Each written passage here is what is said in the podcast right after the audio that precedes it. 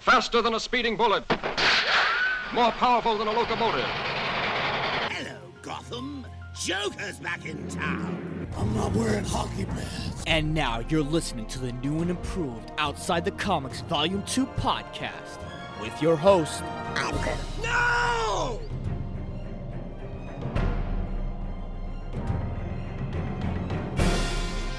What is going on, OTC listeners? Another episode of Outside the Comics Volume 2 podcast is in your life today.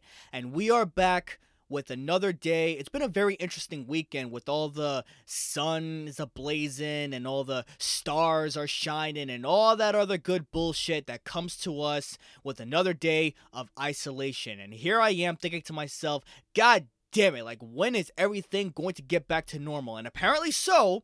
Apparently so, we're going to get it in June because once again it's been extended. But but it's okay. It's okay. I'm trying to keep positive for you. I'm trying to keep positive for everybody. I'm just doing my thing. You know, show them what you're working with. Shake your ass. Watch yourself. Okay, I'll stop. Uh, that's neither here nor there. Today on this episode of the podcast, we are going to do a two for one special. A little bit of a two for one special. I just finished seeing Stargirl on the DC Universe streaming service, and I have to admit, it, it was pretty decent. Even though it was a pilot episode, I I actually liked it. I really, really did. It, it gives me a chance to look forward to someone or to something new, especially to a character that I really don't know much about, at least not to my knowledge. But at the same time, it's always good to have new content. It's always good to have something new to look forward to and see where it goes. And the second thing we're going to talk about is the Snyder Cut. yeah, I know, the Snyder Cut. Is it going to get released? When is it coming? Is it really upon us? Is this a hoax? Or is this something that we can look forward to where we know full well that for two and a half years that we've been waiting for for a very, very long time is finally coming on the HBO Max? I have my theories on that. I really do. All that plus our superhero quote of the week, as always, like we always do about this time.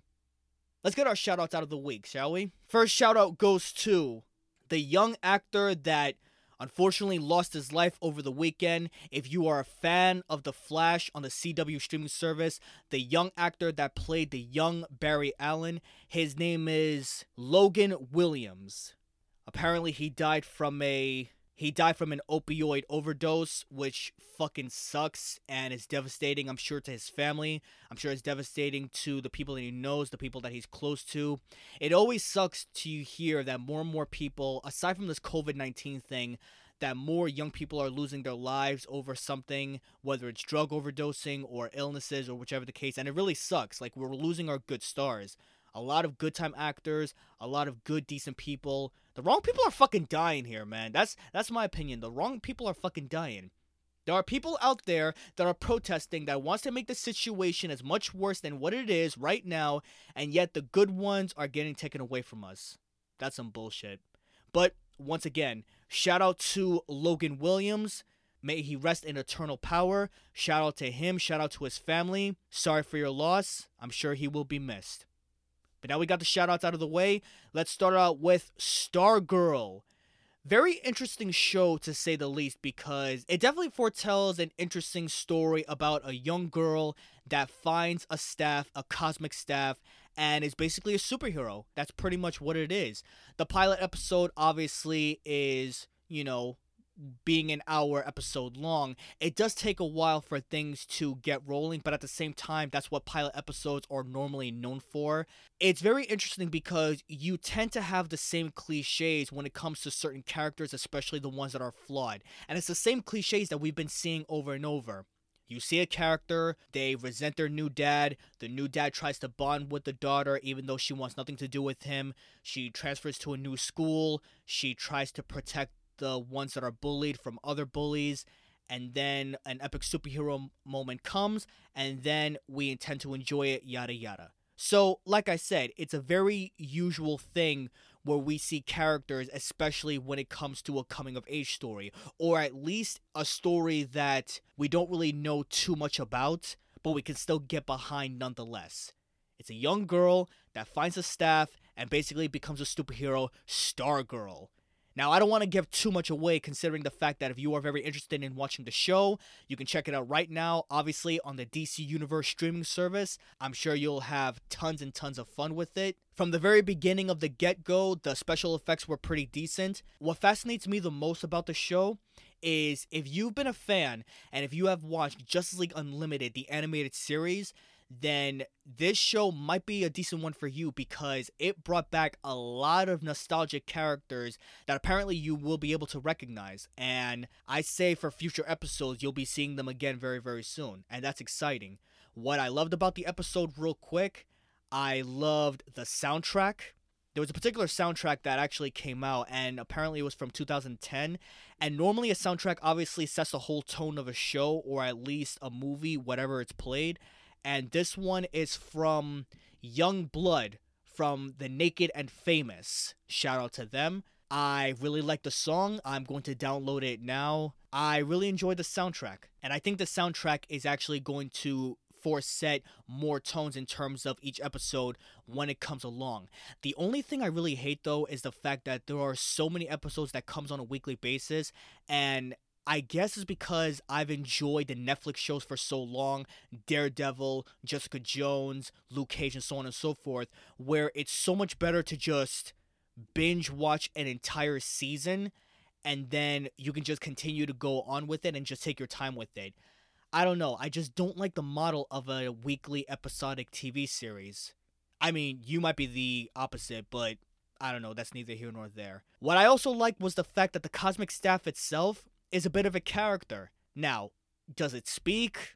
Obviously not, but it's a little bit of a fun character, and I'm interested to see the chemistry of what it has with the main character and what it has with the sidekick, which, by the way, Luke Wilson is in this. As I said, halfway into the show, we get that superhero moment, and it does take a while for the show to go into effect, but at the same time, it's a pilot episode. So we'll see what happens after that. Go check out Stargirl right now on DC Universe. It is only $7.99 for a monthly subscription. If you want it, I'm just giving credit to where credit is due. Now, we are going to discuss the Snyder Cut, and that comes up right in a bit.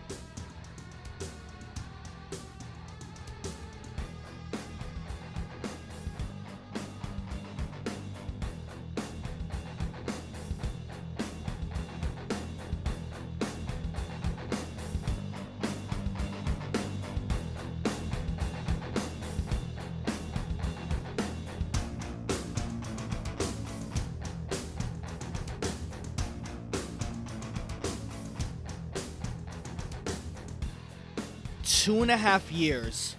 Two and a half years is a very, very long time for anybody to grasp, especially when it comes to a film that should have been one of the most epic creations in all of cinema. This was supposed to be a movie that, in a way, rivaled the Avengers. A movie that brings in the Justice League, the core characters of the heroes that we've seen and that we've been watching since we were fucking babies, for God's sake wouldn't say babies, but you know, little children. You know what I'm trying to say. And then there was just so much shit that was going on backstage. Ever since Warner Brothers brought in Joss Whedon and somewhat fired Zack Snyder, this, of course, in turn, Zack Snyder was going through a personal tragedy with the loss of his daughter. It was just so many problems that was going into the production of the movie itself aside from the fact that the AT&T deal was going on at the same time where Warner Brothers was trying to strike a deal with AT&T in order to ensure that if they make enough money they could strike a deal and if the deal didn't go through they would have to sell off the Warner Brothers characters. Therefore in turn certain characters rights would go to whoever was available. It would have been a complete shit show. It was a mess at the end of the day. And then bringing in Joss Whedon to work on Zack Snyder's creation where it was just this Frankenstein monster where it was a little bit of this and a little bit of that, and it just didn't mesh well at all. Some people could even argue that was it Zack Snyder's ultimate creation? Was Joss Whedon's creation? Was he to blame? Was Snyder to blame? And for my personal opinion, it was neither. What it was is it was direct pressures from Warner Brothers to ensure that they could catch up to the Avengers, and it just didn't fucking work. After the botched Batman v Superman, they thought that with the Justice League, it could be better. It could bring in more money, more revenue. Cutting down the time to just two hours to ensure that the movie theater would play it more times. Therefore, if you play a movie majority of the times or more in one day, it would get people to watch, therefore making in more money. Well, that plan backfired because a lot of people didn't even watch it. A lot of people were nowhere interested in it. If it wasn't for this, this botched thing, I don't think we would have ever gotten Wonder Woman in its core or Aquaman or any of the other future movies like Shazam and Joker or anything else. This botched movie of the Justice League basically was a foretelling and it, it was just the right motivation to push for other directors and to ensure that Warner Brothers definitely learned from their mistakes. And now, for two and a half years, the Epic movement released the Snyder Cut movement to ensure that if Joss Whedon didn't touch it, if Zack Snyder actually finished the cut, that we would be able to see it. Because let's face it, there was a lot of shit that was going wrong technical within the film. With Superman's fucked up face and the the sky was all red and the color tones didn't mesh and the fact that the editing was choppy and then you brought in certain tones that just didn't mesh well and then batman was saying oh yeah it, it, something's definitely bleeding and the comedy wasn't on point and oh, it was just a mess. Like, if Zack Snyder, the director for 300, for Man of Steel, for Batman v Superman, if Zack Snyder had a specific vision in terms of how this movie was going to go, there were a lot of diehard fans that was interested and wanted to see it so fucking badly. And that's how this movement was made. This movement was going on for a very, very long time. And even the cast themselves was also part of the movement because they were pushing hard for the Snyder Cut to be released.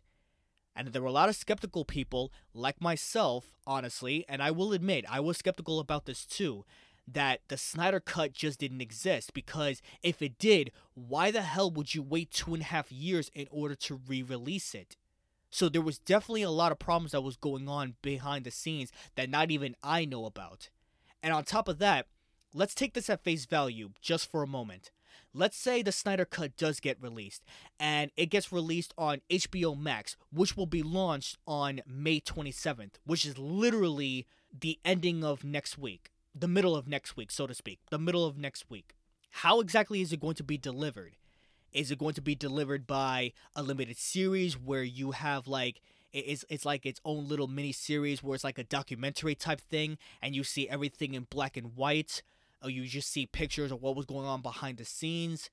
Is it going to be like a full length feature film where we see the movie in its entirety and we actually see it from Zack Snyder's point of view? To me, that doesn't make any sense because I don't believe he actually finished the full production of the film before he was fired and before the tragedy hit in his life. Is it going to be through flashbacks? Is it going to be through cutaway picture shots? There's just so many questions to ask in terms of how this is going to be presented.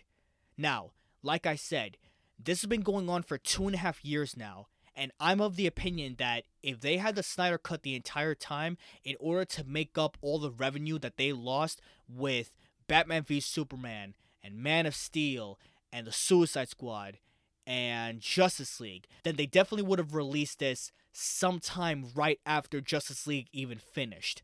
I would say close to six months to a year, if that. So I'm still very skeptical to see if this is actually going to happen. And if it does happen, I'm curious to see how it's going to be presented. But only time will tell. If it is true, and like I said, if we take this at face value, then we're going to have to see what happens after May 27th, if it's going to get released on HBO Max. The fact that the DC Universe did not pick this up or is not being released there definitely makes me more skeptical that the DC universe is actually going to stay around for a little bit longer because you would think with the streaming service like that in order to gain as much subscribers as possible that they would release something like that onto the streaming service especially when it would have so many fans that claims they want nothing to do with the Snyder cut would actually go and watch it. So, at this moment, we're just gonna have to wait and see what happens. If you were part of the release the Snyder Cut movement, or if you were skeptical about it, I'm quite interested to hear your thoughts about it. I really am. maybe we can make a little discussion about it. Or, like I said, let's wait until HBO Max comes out, and then if it's part of it, awesome, we'll be ecstatic. And if not, and we just call up on Warner Brothers' bullshit, that's always an option too. I really hope it's the former, not the latter. That's all we have for today on this episode of Outside Comics Volume 2 podcast. Once again, thank you so much for listening. Thank you so much for tuning in. We are having a lot of listeners now. Let's continue to bring that up. Continue to share, follow, and subscribe. Tell your friends, tell your family, tell your loved ones. Let's continue to make this grow. Let's continue to do what we do best talk about comic book content. Once again, if you want to reach me, you can hit me up on OTC Volume 2. Volume is completely spelled. OTC Volume 2 on Twitter and Instagram. Have its own Instagram page. I'm going to have to put up a lot more pictures though since I just started the page. But with my sound absorbing foam actually came in, I'm going to decorate the room a little bit and I'm going to make it as comic booky as possible. Oh, I'm such a nerd. I can't wait for that. As always, we're going to end this with a superhero quote of the day. And if you guys actually view this person as a superhero, this is from Zack Snyder himself. Go figure. When reality is a prison, your mind can set you free. And my reaction to that is yes, it is our imagination and our minds that could truly save us from what we really want or what we're trying to escape. And Lord knows that I do that every single day of my life. Now it's up to the question what will I think of next? Could be a great idea. Who knows? Tune in next time for Wednesday night. Well, we're probably going to talk about more news or probably doing a looking back episode. Or maybe we'll do something a little different. Eh, we'll see. As of right now, I'm done. I'm through. Peace out.